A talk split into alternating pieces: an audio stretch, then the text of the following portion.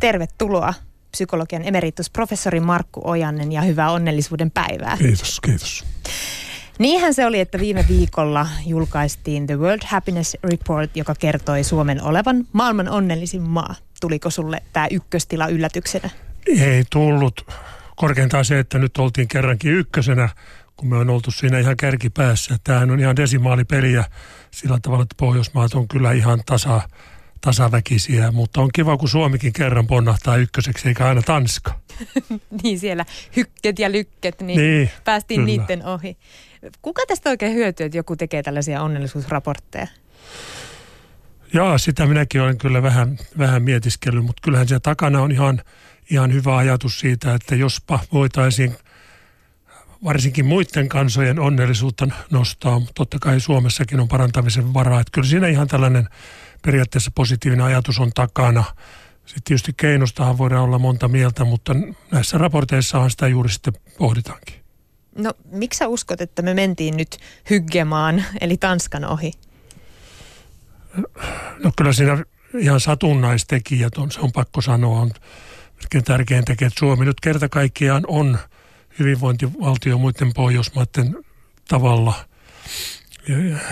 Mutta tässä on tietysti tämmöisiä, meille vähän tämmöisiä outoja odotuksia, kun meillä on semmoinen käsitys, että Suomi oikein ei voikaan olla onnellinen. Se välillä tupsahtaa aina esiin, kun onnellisuudesta puhutaan. Ja taas sitten jotenkin me hyväksymme paremmin, että kun tanskalaiset on niin hyvän tuulisia ja mukavan tuntuista väkeä, niin totta kai ne nyt on onnellisia. Mutta me melankooliset ihmiset, sulkeutuneet ihmiset, niin kuinka me voidaan olla onnellisia. Että tässä on vähän tämmöistä klappia sitten näiden tulkintojen välillä. Onko suomalaisessa onnellisuudessa sitten jotain poikkeuksellista muihin maihin verrattuna? No jos ihan suoraan sanoen, niin siinä on välillä mukana semmoista vähän tarpeetontakin vähättelyä ja ruikutusta. Että kyllä se taitaa olla semmoinen suomalainen piirre. Et mä luulen, että monissa maissa tämä otettaisiin paljon luontevammin vastaan kuin täällä Suomessa. Tanskalaisetkin vaan hykertelee ja on kovin tyytyväinen. Mä muistan, että siellä kukaan olisi valittanut, että voi kun me ollaan nyt maailman onnellisin kansa, niin kuin aikaisemmin on ollut. Mutta tosiaan meillä on vähän vaikeuksia tämmöisen asian kanssa. Ja sitä olen tietysti miettinyt, että mistä kummasta semmoinen nyt sitten johtuu, että onko siellä jotain vanhoja painolasteja, mutta onhan niitä nyt monilla muillakin mailla kuin Suomella. Että muutkin maat on kärsineet, jopa tanskalaisillakin on historiassa aika ikäviä vaiheita. En tiedä oikein, että mistä tämmöinen vähättelytaipumus johtuu, että se tulee hyvin luontevasti suomalaisten suusta, että en mä nyt oikein mitään ole ja en mä nyt oikein osaa. Tosin nuoret on nyt muuttunut tässäkin, että kyllä se koskee lähellä minun ikäisiäni, että meillä oli semmoinen jatkuva vähättelyn taipumus, kai sen takia, että saataisiin vähän niitä kehuja, joita siihen aikaan ei kyllä saanutkaan, että niistä on kyllä meille kaikille jäänyt melkoista kehumisvajausta. Niin, että se ruikutuskaan ei silloin edes auttanut. Ei se paljon auttanut. No mutta hei, ennen kuin mennään eteenpäin, niin tehdään määritelmä. Miten tiede määrittelee onnellisuuden? Nyt melkein tekisi mieli sanoa, että tiedemiehet on aika varovaisia onnellisuuden määrittelyssä, koska se on niin avoin käsite ja sillä on rönsyjä vähän joka suuntaan. Tuntuu, että jokaisella tutkijallakin on pikkusen erilainen määritelmä. Että ei semmoista ole, ja on pakko kyllä sanoa, että kun on kysymys semmoista hyvin avoimesta yleistä käsitteestä, niin eihän sitä nyt voi kiveen hakata tietenkään, että jotkut tutkijat korostaa semmoista vanhaa antiikin traditiota, joka tulee Aristoteleelta, eli eudaimonia, jolloin sitten mukaan tulee sitten myöskin moraalista elämää, hyveiden noudattamista, kukoistamista, että painotetaan sitä onnellisuudessa. Joillakin sitten painottuu enemmän mielihyvä asiat, joku toinen korostaa mielekkyyttä. Että ei näissä ole mitään semmoista aivan johdonmukaista ja selkeää määritelmää, paitsi tietysti minun omani, joka on kaikkein paras. Mikä se on? No, se on semmoinen, että onnellisuus on semmoinen tila, jossa ei tarvitse aikailla menneellisyyttä, ajatella, että silloin kaikki oli paljon paremmin, eikä tarvitse jotenkin sitten aikailla tulevaisuuteenkaan, että silloin tulee kaikki olemaan paremmin, vaan että on tyytyväinen ja kiitollinen siitä, mitä on tällä hetkellä. Joku tämän tyyppinen. Mä olen tämmöiseen pikkuhiljaa päätynyt. Mahtavaa. Ja sulla on ollut aikaa päätyäkin, koska jos mä oon ymmärtänyt oikein, Markku Ojanen, sä oot aloittanut sun omat aihepiiriin liittyvät kyselyt jo vuonna 1969 tutkimalla psykiatristen potilaiden tyytyväisyyttä elämään. No joo, kyllä siellä on pitkä tausta. Että siitä lähdin liikkeelle ja se varmaan oli uutuus siihen aikaan, kun tällaisiakin kysyttiin, kun hyvin yleisesti ajateltiin, että eihän nyt psykiatrista potilaita mitään voi kysyä tuommoisia, että onko se nyt tyytyväinen elämään, että eihän ne kumminkaan osaa mitään vastata, mutta mä olin silloin vakuuttunut ja tänä päivänä vielä vakuuttuneempi, että ihan yhtä lailla heiltä kannattaa tätä kysymystä, heille kannattaa kysymystä esittää. Ja sitten muutaman vuoden päästä rupesin kyselemään sitten niin sanotusti tavallisten ihmisten tyytyväisyyttä elämään ja heidän vahvuuksiaan ja käytiin semmoista hienoa sanaa kuin voimanlähteitä. Kyselin myöskin ja persoonallisia vahvuuksia, että siitä se lähti. Sitten sieltä oli aika helppo lipsahtaa sitten tähän onnellisuuteen 90-luvun alkupuolella. No onko se jotenkin muuttunut sieltä 70-90-luvulta tähän päivään se käsitys ihmisillä siitä, että minkä he kokee onnellisuuden lähteeksi? Mä luulen, että tavallisten ihmisten käsitykset ei niinkään ole muuttunut. Me tutkijat olemme ollut jälkijunassa tässä ja me olemme kauhean yksityiskohtaisesti kyselleet ihmisten oireita ja ongelmia ja oikkuja ja vaivoja. Tärkeintähän se sekin on, mutta jotenkin siinä sitten jäi vähän liikaa taka-alalle sitten kysellä tämmöisiä positiivisia asioita, joita nyt kumminkin näyttäisi ihmisten elämässä onneksi olevan pikkusen enemmän kuin niitä kielteisiä asioita. Ja että me on nyt korjattu viime vuosina tätä vinoutumaa ja lähdetty sitten tutkimaan ihan sitten sitä onnellisuutta, mutta myöskin kiitollisuutta, ystävällisyyttä, anteeksi antamista, jopa nöyryyttä on alettu kysyä. Ja yksi erittäin hieno tutkimusaihe on kukoistavat ihmiset, siis semmoiset ihmiset, jotka on elämässään kokenut suuria vaikeuksia, mutta ovat niistä sitten selvinneet, eivätkä vaan selvinneet, vaan jotenkin alkaneet ymmärtää elämää entistä paremmin, uskaltavat puhua omista ongelmistaan ja uskaltavat sitten kulkea muiden ihmisten rinnalla. Tuki, se on sitä oikeaa kukoistamista, että tällä tavalla sitten lähtee suhtautumaan elämään, eikä katkeroidu. Se on oikeastaan aina mahdottoman hieno asia, että ihminen ei katkeroudu, vaikka elämässä olisi hyvinkin kovia asioita. Eli toisin sanoen, eikö toi tarkoita nyt sitä, että vaikka sulla lapsuudessa olisi joku isokin trauma ollut, niin se ei tarkoita, että se trauma vie sun onnen koko loppuelämältä? No ei todellakaan, että kyllä siitä on nyt jo paljon näyttöä. Se on tietysti usein sitten haastavampaa ja vaikeampaa, että mitä ankarampia traumat on ollut, niin tietysti tavallaan aika ymmärrettävää sitten, että ne sitten vaivaa hyvin pitkiäkin aikoja, mutta toisaalta meillä on sitä aika paljon näyttöä siitä, että ihminen myöskin voi oppia vaikeuksistaan ja kokea ehkä sitten elämän ihan uudella tavallakin jopa.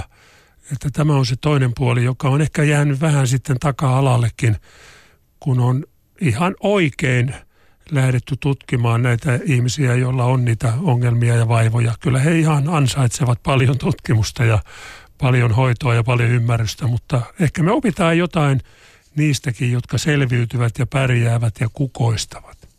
Mielestäni tuo on hieno sana tuo kukoistaa. Mutta hei, onnellisuuteen liittyviä ohjeita, niitä tunnutaan jakelevan aika monen tittelin takaa ja myös ihmiset, joilla ei niitä titteleitä ehkä edes ole. Voiko nämä ohjeet mennä niin pahasti pieleen, että niistä voi seurata jopa vahinkoa toiselle ihmiselle?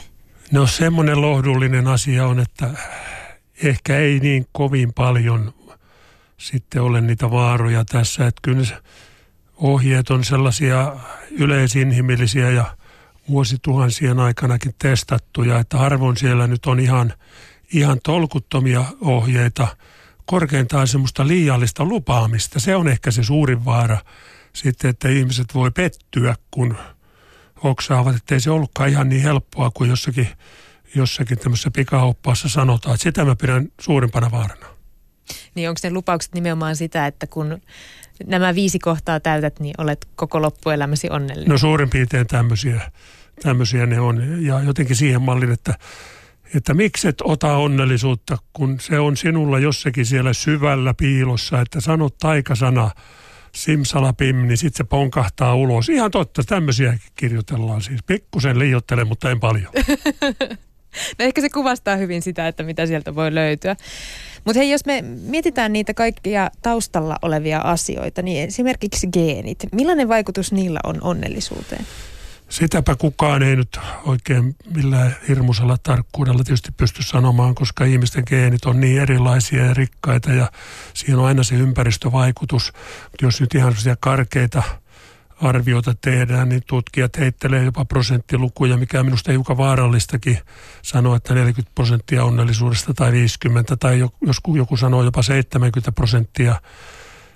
Ei me sillä tavalla kenenkään yksilön yhden ihmisen kohdalla on hyvin vaikea sanoa, että mikä on se geenien ja ympäristötekijöiden yhteistulo. Kyllä ne siellä ilmeisesti mukana on, ei sitä nyt väi, kun ne on niin kaikessa muussakin mukana, mitä me teemme, mutta kyllä se on semmoinen vähän epämääräinen möykky edelleen, että meidän täytyy siihen suhtautua sekä kunnioituksella että vähän varauksin, kun siitä puhutaan. Eli onnellisella mummolla voi olla onnellista jälkikasvua, mutta se ei ole suora No ei, kyllä se niin elämän kohtaloista riippuu ja tosiaan, että minkälaiseen perheeseen kasvaa ja mitä kaikkea sitten elämä tuo tullessaan. Että kyllä kaikenlaiset onnistumiset ja pärjäämiset, niin kyllä ne sitten vähän kumoavat sitten niiden huonojen geenien ja paljonkin varmasti kumoavat, että enkä mä ole mikään geenien asiantuntija, mutta sen verran nyt olen lukenut, että tämä on semmoinen asia, jota hirveästi tutkitaan, mutta ei me nyt niin paljon tiedetä, että uskallettaisiin sanoa, että siellä on joku geeni tai jotain sen kaltaista. Luultavasti siellä on hyvin monia geenejä, jotka sitten yhdessä vaikuttaa. No Markku Ojanen, sä oot tutkinut myös sitä, että miten persoonallisuuden piirteet vaikuttaa onnellisuuteen. Millaiset piirteet sitten on sellaisia hyviä tukipilareita siihen onnelliseen elämään? No pakko sanoa, että kaikki semmoiset piirteet, joita me yleensä pidetään myönteisinä, sanotaan nyt vaikka hyvän tahtoisuus, vastuullisuus, miksei semmoinen avoimuuskin ole hyvä ja tasapainoisuus. Ja kyllä se nyt vaan niin on, kun itsekin on aika lailla introvertti, niin pakko myöntää, että ekstrovertit on hiukan paremmassa asemassa tässä suhteessa, onnellisuuden suhteen. Että jos näitä nyt mukavasti on, ja kyllä muutamillakin näistä pärjää, jos on hyvin vastuullinen, niin kyllä se edistää varmasti pärjäämistä muiden ihmisten kanssa, ja se tulee taas sitten onnellisuutena varmaan takaisin. Ja samaten ehkä yksi parhaita on juuri tämmöinen hyvän tahtoisuus ja myönteisyys, että jos sillä tavalla jaksaa suhtautua ihmisiin, niin olisihan se nyt kumma, jos ei se nyt tulisi vähän takaisinkin päin. Mutta sanon nyt on tässä, että varmasti muistan, että meillähän on elämässä paljon semmoisia asioita, joita meidän on hyvä tehdä, tuotti ne onnellisuutta vai ei, että ne on semmoisia ikään kuin ihmisyyteen kuuluvia perusvelvollisuuksia, semmoiset asiat kuin rehellisyys, että vaikka se ei aina tuottaisi onnellisuuttakaan, niin kyllä meidän pitää olla rehellisiä. Ja sama pätee johonkin kiitollisuuteen ja anteeksi antamiseen. Ei nyt aina automaattisesti niin onnellisuuttakaan tuo, mutta ne vaan kuuluu siihen, että meidän on ollaksemme oikeita ihmisiä. Ja jotta me voitaisiin kunnioittaa itseämme, niin meidän täytyy näitä edistää. Ja eikö se vähän mene niin, että hetkellinen rehellisyys ei välttämättä saman tien tuo onnea, mutta kyllä varmaan semmoinen valheen taakka rupeaa jossain vaiheessa painamaan. Juuri näin. No hei, voiko sitten paha ihminen olla onnellinen? Esimerkiksi rikollinen? Minusta voi niin kauan kuin hän on varsin sokea itseensä nähden varsinkin, niin siinä tapauksessa. Ja kun hän ei oikein ole ymmärtänyt, mistä elämässä on kysymys, niin kyllähän voi olla, mutta epäilen, että jossain vaiheessa tulee, niin kuin sanotaan, päävetävän käteen sitten kuitenkin näin toivon ainakin. Jossain vaiheessa alkaa omatunto kolkuttaa. No toivottavasti. Kyllähän se nyt historia näyttää, että on ihmisiä, joiden omatunto ei ole kyllä oikein koskaan kolkuttanut. Että jos pystyy rakentamaan jonkun semmoisen suojamuurin ympärille tavalla tai toisella, on ne sitten oikeita vartiomiehiä taikka sitten, että rakentaa semmoisen mielikuvan, että kaikki huijaa ja kaikki pettää ja että minun on nyt pakko tehdä samalla tavalla. Ja siis ihmiset on uskomattoman taitavia perustelemaan itsellensä aivan uskomattoman typeriä juttuja. Et siinä me ollaan tässäkin asiassa tosi taitavia.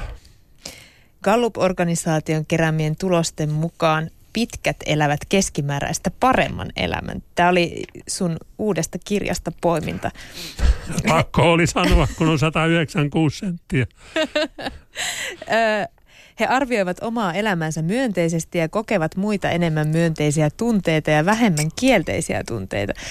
Mitä muita vaikutuksia tämmöisillä ulkonäöllisillä asioilla on onnellisuuteen, fyysisillä? Täytyy olla nyt aika varovainen. Tämä on tietysti tämmöistä pienillä eroilla pelaamista. Että kyllä mä otin aika paljon sen huumorin kannalta sinne mukaan, että täytyy kirjassa olla pikkusen tämmöistä huumoriakin.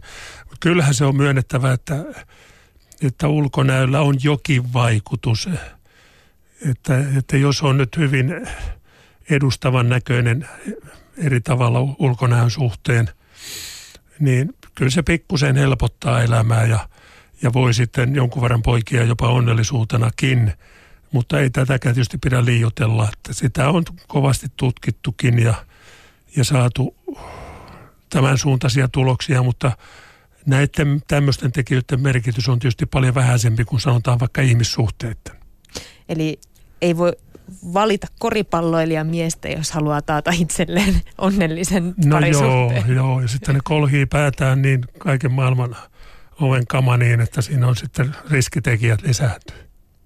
No hei, nuoruuden ihannoinnista kertoo varmaan se, että ihmiset on tänä päivänä valmiita leikkelemään itseään, kuluttamaan nuorentaviin tuotteisiin aika paljonkin rahaa. Vaikuttaako ikä siihen, että miten onnellisia me koemme olevamme? Yllättävän vähän. Ei siinä oikeastaan ole merkitseviä eroja. Aika jännittävää, että Suomessa ja Ruotsissa ne on erityisen pieniä. Amerikkalaista muistaa sanoa aina, että heillä tulee siellä keski-iässä pieni notkahdus, eihän sekään iso ole, mutta kumminkin joku kuoppa, mistä se johtuu, kun paneeko ne itsensä niin tiukoille keski-iässä, että saisivat lapsensa koulutettua, vai mistä se johtuu. Mutta Suomessa se on kyllä tavattoman tasainen, että eri tutkimuksessa joku ikäryhmä voi pikkusen ponnahtaa kyllä, mutta esimerkiksi sitten iän mukana näin, kun ikää karttuu, niin kuin meikäläisellekin, niin mitään karmeita onnellisuuden romahtamista ei tapahdu, että me olemme sopeutuvaa väkeä, me vanhempi väestö. Mielestäni on mahtavaa, se tuossa keittiön puolella ennen tätä lähetystä sanoit, että et ole kyllästynyt aiheeseen, vaikka oliko se 500 tuntia, mitä sä oot tästäkin aiheesta luennoinut? No mä koskaan pitänyt kirjaa, mutta ei se kauas siitä varmaan mene. Lähes kaikki mun tuntemat ihmiset, joiden tulotaso on tipahtanut pysyvästi tai hetkellisesti, on sanonut sitä, että raha ei tuo sitä onnellisuutta. Mitä tiede sanoo? Tiede tietysti venkoilee tästäkin, mutta onhan sieltä semmoinen selkeä tulos, että köyhyys, suhteellinen köyhyys, niin kyllä se onnellisuutta alentaa, koska köyhyyden mukana tulee monta muutakin ikävää asiaa helposti mukaan ja päällimmäisenä usein sitten semmoinen epäoikeudenmukaisuuden kokemus, että tämä ei ole oikein, että muilla on noin paljon enemmän tai että jos on lapsia, että mun lapsilla ei ole sitä samaa mitä muilla, että kyllä se on ihan onnellisuutta ja tyytyväisyyttä ja myöskin sitten tämmöistä yleistä oikeudenmukaisuutta alentava tekijä, mutta sitten kun pääsee semmoiselle tasolle, että tarvitsee joka hetki jatkuvasti miettiä, että voinko mä nyt tämän asian, vaikka olisi aika pienikin, voinko mä tämän nyt hankkia ja tulee musta pientä väljyyttä elämään, niin sen jälkeen rahalla ei kyllä ole kovinkaan suurta merkitystä. Onnellisuuden kannalta voi olla, että sillä saa sitten jotakin asemaa ja muuta sitten vielä hankittua, mutta eipä juuri onnellisuutta. Nyt mä lainaan taas sun kirjasta. Yhdysvalloissa nuoret viettää jo peräti 8 tuntia päivittäin laitteiden parissa. Vaikka niillä ollaan yhteydessä myös läheisiin ja vieraisiin ihmisiin, maksuttomat yhteydet ovat yhä yleisempiä. Henkilökohtaisten palvelujen määrä vähenee, koska ihmiset pakotetaan asioimaan laitteiden avulla. Miten sä näet digitalisaation? Tuleeko se vaikuttamaan meidän onnellisuuteen? Pitäisiköhän mun pitää naamani kiinni, kun mä olen tämmöinen vähän digitalisaation vastustaja, että tästä introversiosta huolimatta mä haluaisin ihan oikeiden ihmisten kanssa jutella palveluun liittyvistä asioista, ja kun huomaa, että mokaakin välillä niin pahasti, kun menee kaikenlainen netistä yrittää jotain löytää. Että kyllä mulla semmoinen murhe on, ja pikkusen jo tutkimusviitteitäkin siitä, jotka on jotenkin niin kuin kohtuuttoman paljon sitten viettää aikaa, niin se läheisyystekijä jotenkin sitten jää vähemmälle huomiolle. Että jos digitalisaatio nyt menee ihan semmoiseksi, että me ollaan aina vaan laitteiden kanssa, niin ei se voi olla hyvä asia. Että kyllä me kuitenkin, suurin osa meistä nauttii lähisuhteista, ellei sitten tule jotakin ihan uudenlaista ihmistyyppiä, niin voihan se olla, että se ei sitten vaikutakaan niin paljon kuin tässä epäilee. No, sosiaalisen median myötä on puhuttu paljon tämmöisestä kiiltokuvaelämästä, eli siitä, kun ihmiset näyttää siellä sosiaalisessa mediassa, että kaikki on hyvin, vaikkei olisikaan. Aiheesta puhutaan aika negatiivisenkin sävyyn. Onko se huono asia, jos näyttelee onnellista? Jaa, kyllä se varmasti ajan myötä voi pikkusen sitten käydä raskaaksikin.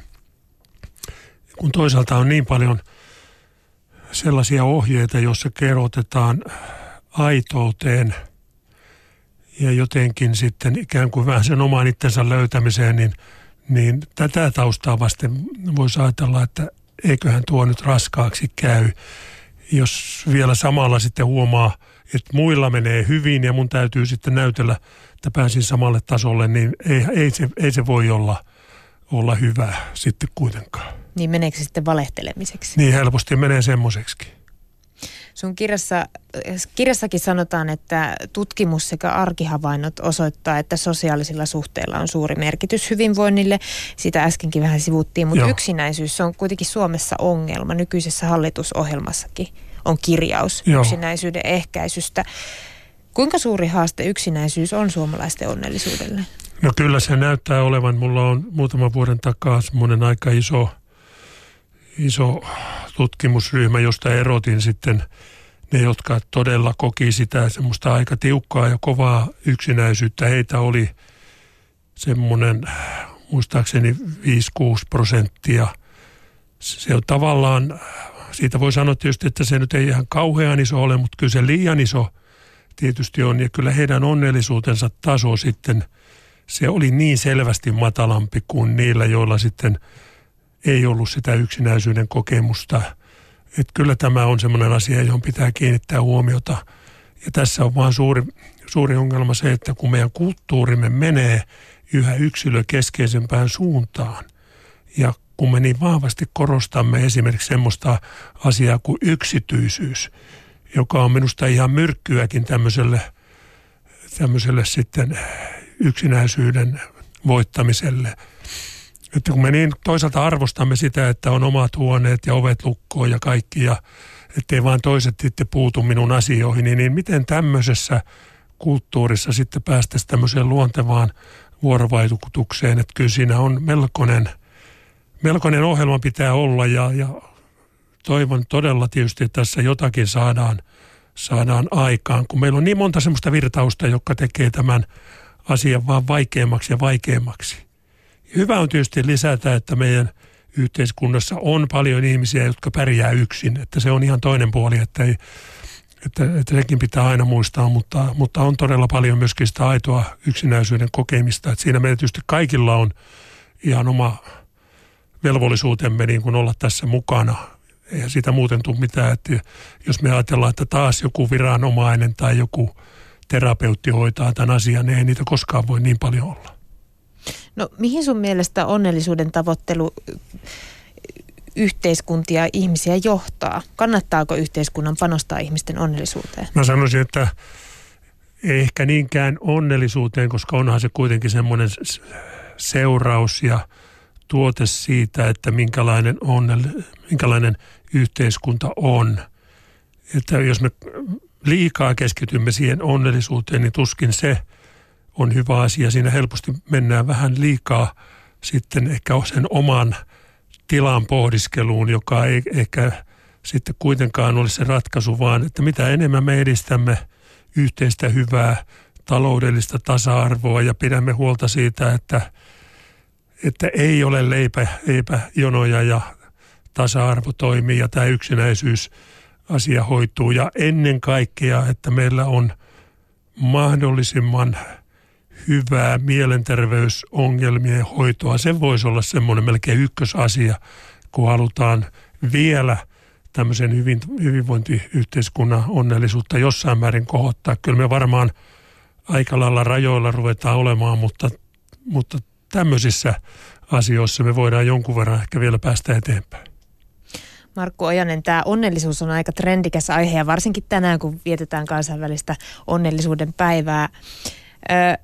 Kannattaako ihmisen lähteä pohtimaan sitä omaa onnellisuuttaan? Jos siellä radiovastaanottimen ääressä on nyt ihminen, joka yhtäkkiä hätkähtää siihen, että en mä kerta kaikkiaan miettinyt, että onko mä onnellinen vai ei, niin mitä sä sanoisit hänelle? Mä sanon sitä hyvää niin, älä suotta siihen nyt sillä tavalla takerru ollenkaan, että jos elät hyvää elämää, niin elät tästä eteenpäinkin ja pidä huolta läheisistä ja muista niitä kaukana oleviakin kärsiviä, että siinä sulla on ihan tarpeeksi ja hoida asias niin, että voit kunnioittaa ja arvostaa itseäsi, niin kyllä se voi sitä onnellisuuttakin poikia, mutta se on sitten taas toinen juttu.